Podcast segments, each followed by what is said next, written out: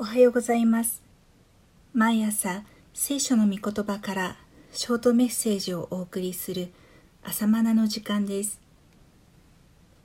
今日は、ヨハネによる福音書第7章38節の御言葉です。私を信じる者は聖書に書いてある通り、その腹から生ける水が川となって流れ出るであろう。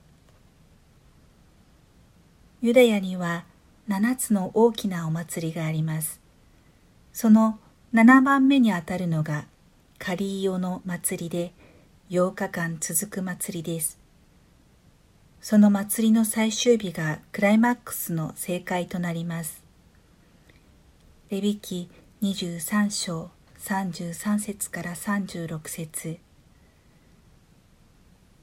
そんな大切な日にイエス様は大声で叫んで言われました。つまり、イエス様が強調なさりたいことです。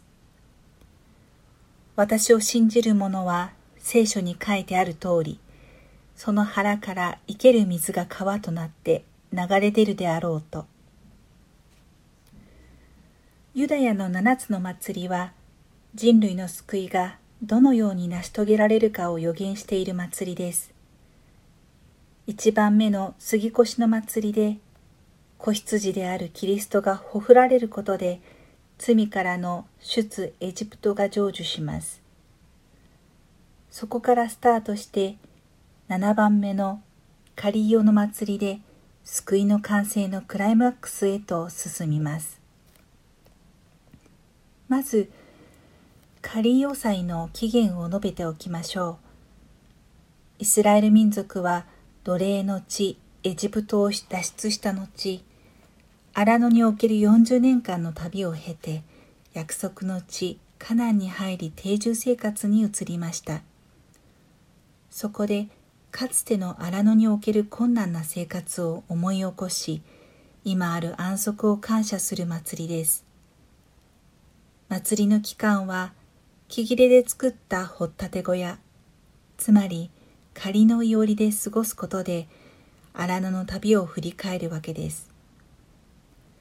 やがて、神の御国が完成したとき、人々は荒野での生活、つまり現世での生活を振り返り、大いなる感謝を持って仮用の祭りを祝うことになります。このように救いの完成を予言する祭りです。ゼカリア書14章16節さて、この祭りにはもう一つの側面があります。カリオの祭りは水の祭りでもあるのです。秋の収穫感謝を捧げるとともに、次の豊作のために雨を求める祭りです。ですから、その祭りの最終日は水を求める祈りで最高潮に達します。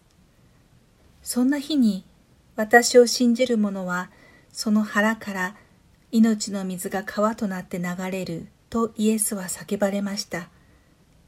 人々の腹から霊的な水が流れ出るようになることこそ、このカリオの祭りが予言している救いの結果なのです。では、命の水の川とは何でしょうか？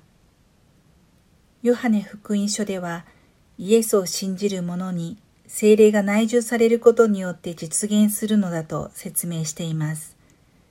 それはイエスが叫ばれた時点ではまだ実現していませんが、聖書に書いてある通りにとあるように、旧約聖書で予言されていることです。それはエゼキエル書の予言です。エゼキエル書47章1節から12節エゼキエルはやがて完成する誠の神殿の幻を見ました。その神殿からは川が流れ出て、やがて大きな流れになるのです。そして、おおよそこの川の流れるところでは、もろもろの動く生き物が皆生き、また甚だ多くの魚がいる。これはその水が入ると海の水を清くするためである。この川の流れるところでは、すべてのものが生きている、と予言されています。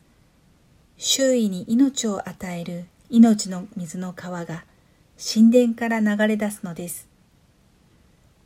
では、そんな命の水の川が流れ出る神殿はいつ完成するのでしょうか？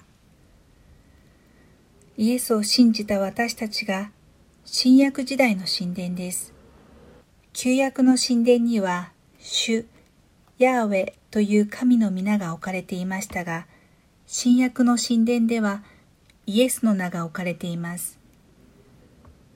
旧約の神殿では生贄が捧げられ、その血が流され、栄光の雲が神殿に満ちました。しかし、新約の神殿ではイエスの血が流され、精霊が永遠に内住なさいます。あなたはイエスを信じてイエスの名を受けましたか？イエスの血を受けて罪が清められましたか？そのようにして罪の清めがなされた神殿には精霊が永遠に内住されます。そのような神殿とされたクリスチャンたちから命の水の川が流れ出します。その水は人々を清め、人々に命を与えます。私たちがそんな水を流し出す神殿になることが神の計画です。自分からどんな川の流れが出ているでしょうか憎しみの川、恨みの川、不平の川ですか？そんな流れのほとりの生き物は皆死滅します。罪人であった時の私たちはまさにそうでした。だから、神は精霊をくださるのです。精霊が内住するとき、私を聖なる神の神殿として、そこから命の水の川が流れるようになさいます。古い私からは、命の水は流れ出ません。ですから、古い私は葬られて、精霊が代わりに生きてくださるのです。祈りましょう。私の内なる泉を精霊がいつも清めてくださり、私からは人を汚す言葉が流れ出ないようにしてください。人を生かす命の言葉の水が流れ出るようにしてください。では、また明日。